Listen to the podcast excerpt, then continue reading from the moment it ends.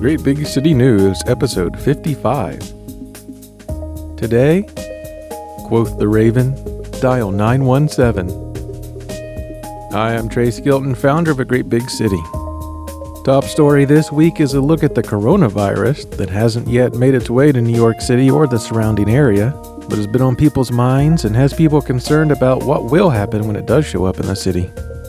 At a greatbigcity.com slash health, you'll find a comprehensive list of resources and information about the new virus, and updated totals about worldwide numbers of those infected and any cases under observation in the surrounding area.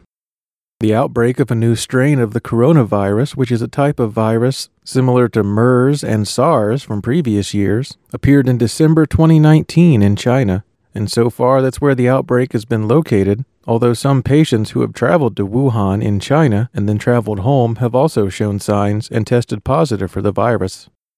As of recording, there are 12,036 cases worldwide and 8 confirmed cases within the United States. The closest confirmed cases to New York City are in Massachusetts and two patients in Toronto in Canada. Although travelers from Wuhan, China have been evaluated upon entering the United States since January 17th, if you or someone you know has spent time in China, it's best to go get checked out at a local hospital or health clinic. For everyone's safety, call the office ahead of time if you believe you may be infected so that they can have a breathing mask and examination room ready. While it's important to learn about the virus and public health in general, realistically, there is zero chance that you will catch the virus unless you recently traveled to China in general and the city of Wuhan specifically. By far the bigger danger is the seasonal flu, which not only infects thousands of New Yorkers each year, but typically kills 2,000 New Yorkers each year. To protect yourself, get a flu shot that's been specially prepared to guard against the varieties of flu viruses seen this year. And by far the most impactful changes you can make are washing your hands thoroughly with hot water and soap, avoiding touching your nose and mouth after being out in public, and learn to cough and sneeze into the bend of your elbow so that you don't contaminate your hands. If you do use a tissue to cough or sneeze, wash your hands immediately afterwards. And be sure not to wipe your eyes or touch your face after touching frequently used surfaces in public like door handles, stair railings, or subway poles. 175 years ago, on January 29, 1845, The Raven by Edgar Allan Poe was first published in the New York Evening Mirror. The poem was highly regarded upon publication, with the Evening Mirror stating that it would, quote, stick in the memory of everybody who reads it. And it does stick in the memory, as it's become one of the most famous poems ever written. In the New York Daily Tribune later that same year, Wiley and Putnam offered a printing of a collection of poems by Edgar Allan Poe for 31 cents, equivalent to about $8.30 today. During the time of The Raven, Edgar Allan Poe lived in various locations across the city, most of which have been torn down as the city has multiplied in size since the 1840s. Part of West 84th Street is named after Poe, where you can also find competing plaques claiming two different locations for the home where he wrote The Raven. Based on maps from the time, it appears that the home stood along the south side of West 84th Street between Broadway and Amsterdam, where it stood on a cliff above where the ground would later be leveled and 84th Street would be placed as the city's grid of streets was established. Ravens themselves were once rare across the northeast United States, but they have been making a comeback since the beginning of the 21st century, and each year your chances are increasing of catching a glimpse of one within the city. Ravens and crows have been moving into the city over the past decade, with their calls being heard in city parks and even nests being built on top of buildings.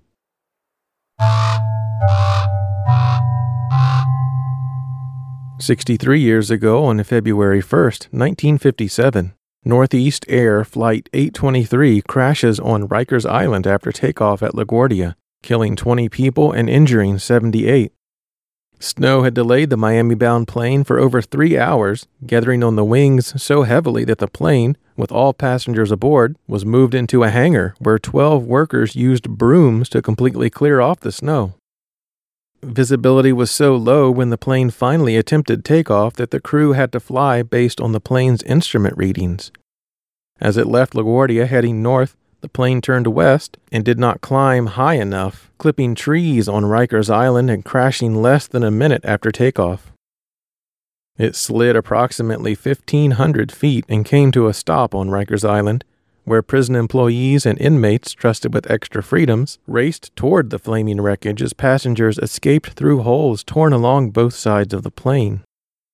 Finding no mechanical problems, the incident report concluded that the crash was a result of the pilot's failure to, quote, properly observe and interpret his flight instruments and maintain control of his aircraft, unquote. In recognition of their participation in rescue efforts, 57 inmates received either reductions to their prison sentences or earned their release from prison.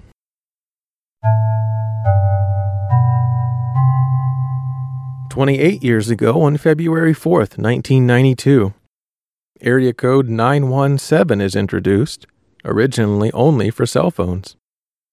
It was the first area code to be introduced overlapping an existing area code, and although primarily used for cell phones and pagers, it's now occasionally assigned to landlines in Manhattan due to the shortage of 212 numbers.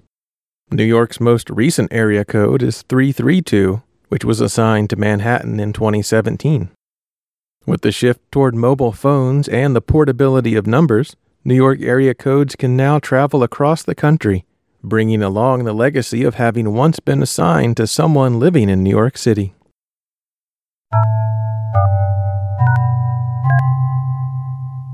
Four years ago, on February 5th, 2016, a crane working at 60 Hudson Street collapses onto Worth Street, killing one person and injuring three. The crane was in the process of being lowered due to windy conditions when the structure began to tip over and crash down at Worth Street and West Broadway, striking several buildings as it fell.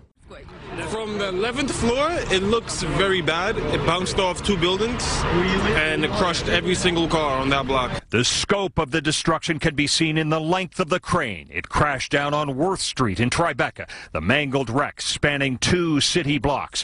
One person was killed, identified as a 38 year old man. Three others have been injured. At least one person transported to Bellevue Hospital in serious condition. The collapse killed David Wichs and seriously injured two others on the ground causing a head injury to a 73 year old man who was sitting in a vehicle when it was crushed, and a 45 year old woman who suffered a leg and head injury. One firefighter also suffered minor injuries while responding to the scene. The free-standing crane, owned by Bay Crane and operated by Galasso Trucking and Rigging, had a total length of 565 feet and was one of the largest cranes in operation in the city at that time. It was being used to lift generators and air conditioning units onto 60 Hudson Street, the former Western Union building in Tribeca. The crane was rated for 25 mile per hour winds, but winds on the morning of the collapse had only risen to around 20 miles per hour. A heavier gust to 37 miles per hour had been measured at the battery at the southern tip of Manhattan near the time of the collapse. In a court case two years later, a judge placed the majority of the blame on the crane's operator, Kevin Riley, who was found at fault for not lowering the crane the night before anticipated winds. But the judge also faulted the Department of Buildings inspectors for accepting incomplete paperwork from the crane operator. The deadly crane collapse also drew attention to a rarely enforced Department of Buildings regulation limiting crane operations in high winds. View the link in the show notes for more information about the life of David Wichs, who was killed in the collapse.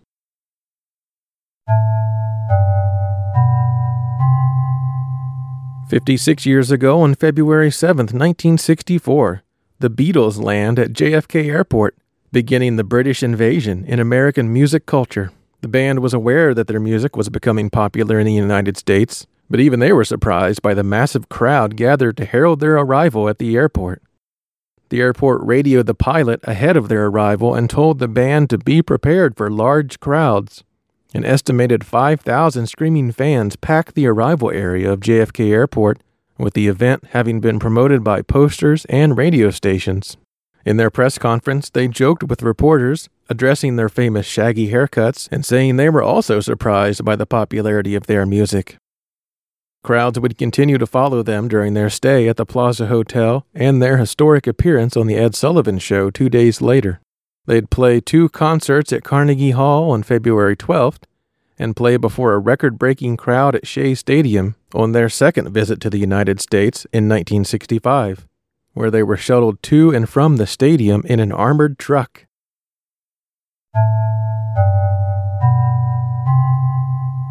Twenty-four years ago, on February 7th, 1996, the Concorde makes its final commercial flight from JFK Airport to London.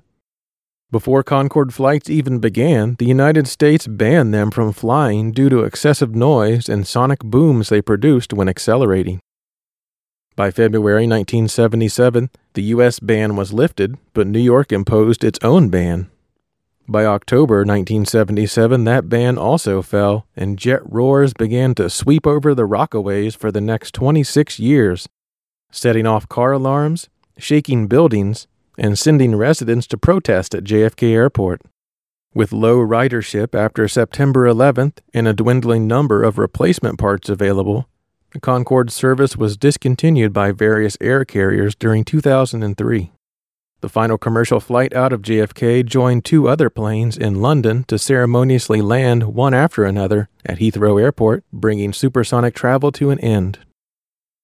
There would actually be another final Concorde flight out of JFK on November the 5th, 2003, when the aircraft, which had performed the final commercial flight, returned to JFK and left empty for Seattle, where it now resides in the Museum of Flight. The Concorde that's on display at the Intrepid Museum in Manhattan was the plane used on the record setting transatlantic flight from New York to London on February 7, 1993, which crossed the ocean in just under three hours.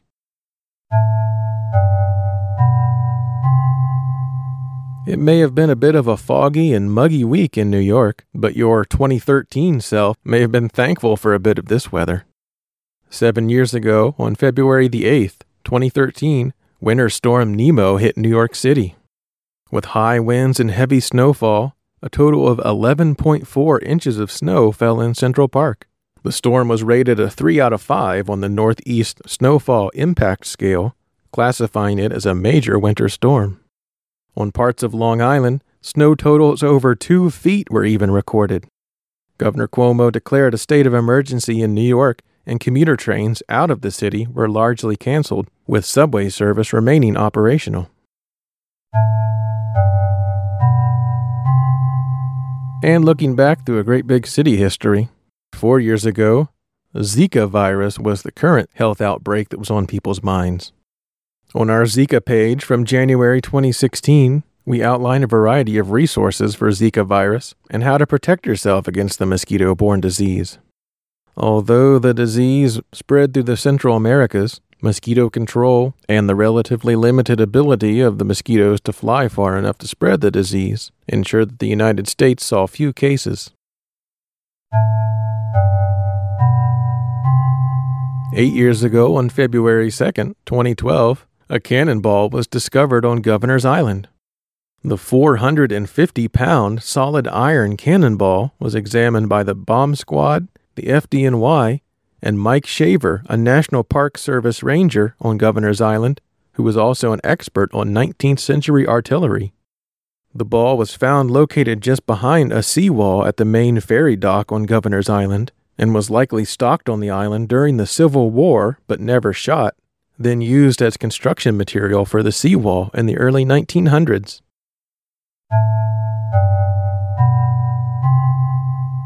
And finally, two years ago, we were talking about some travel tips from 1977 that were found in a newspaper from Pennsylvania that were intended to educate anyone visiting New York City in the 70s on how to survive your trip.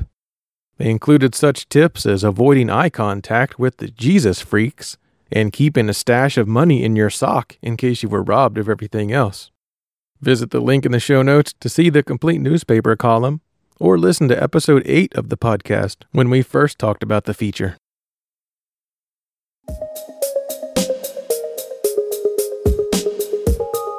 Coming up next on the Great Big City.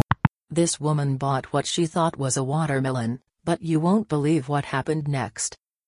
Coming up Would you like to enable desktop notifications? I said no already. Coming up next. Homeowners in Oswego, New York can't believe this one weird trick.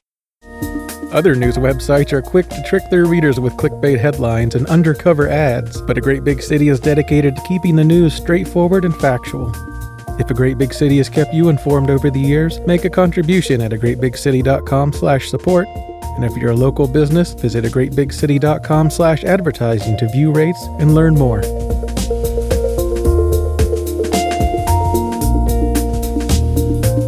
Would you like to enable desktop notifications? Park of the Day Benjamin Gladstone Square at Westchester Avenue and West Farms Road in the Bronx. Named for Benjamin Gladstone, born in 1897, a New York City native who represented the Bronx 5th Assembly District in the New York State Legislature. Keep an eye on some upcoming events this week. February the 2nd will be Groundhog Day. February 9th will be the full moon, named the Snow Moon.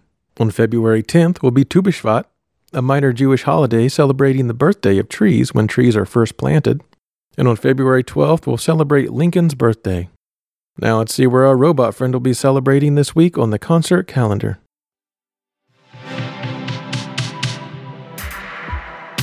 Here's the AGBC concert calendar for the upcoming week. Warhorse, Green Dragon, and Yatra are playing St. Vitus Bar on Saturday, February 1st. Nada Surf is playing the Bowery Ballroom on Sunday, February 2nd. Steve Gunn and William Tyler are playing Union Pool on Tuesday, February 4th. The Cold War Kids are playing Webster Hall on Tuesday, February 4th and Wednesday, February 5th at 8 p.m. Metronomy and Joy Again are playing Brooklyn Steel on Wednesday, February 5th. Cube V3 and deadmau5 are playing Avant Gardner on Thursday, February 6th, Friday, February 7th, and Saturday, February 8th. Poppy and VOWWS are playing Brooklyn Steel on Thursday, February 6th at 8 p.m. Rex Orange County is playing Radio City Music Hall on Friday, February 7th at 8 p.m. Amberlou is playing Terminal 5 on Friday, February 7th at 8 p.m. Mayer Hawthorne is playing Music Hall of Williamsburg on Friday, February 7th at 9 p.m. Thrice, Drug Church, and mewithoutYou are playing Brooklyn Steel on Saturday, February 8th. Oprah and Michelle Obama will appear at Barclays Center on Saturday, February 8 at 9 a.m. Mr. Bungle is playing Brooklyn Steel on Monday, February 10th and Tuesday, February 11th. And the Used and Dragged Under are playing Gramercy Theater on Tuesday, February 11th. Thanks for listening.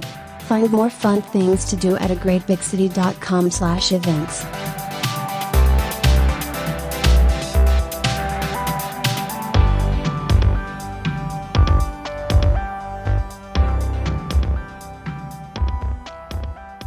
Here's something you may not have known about New York 1.8 million New Yorkers benefit from the SNAP program, Supplemental Nutrition Assistance Program, that helps families and individuals supplement the cost of their diet with nutritious foods.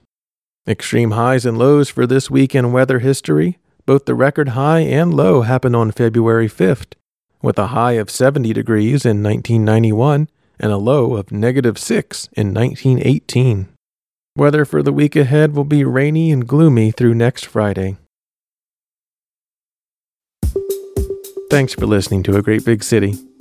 Follow along 24 hours a day on social media at A Great Big City or email contact at a greatbigcity.com with any news, feedback, or topic suggestions.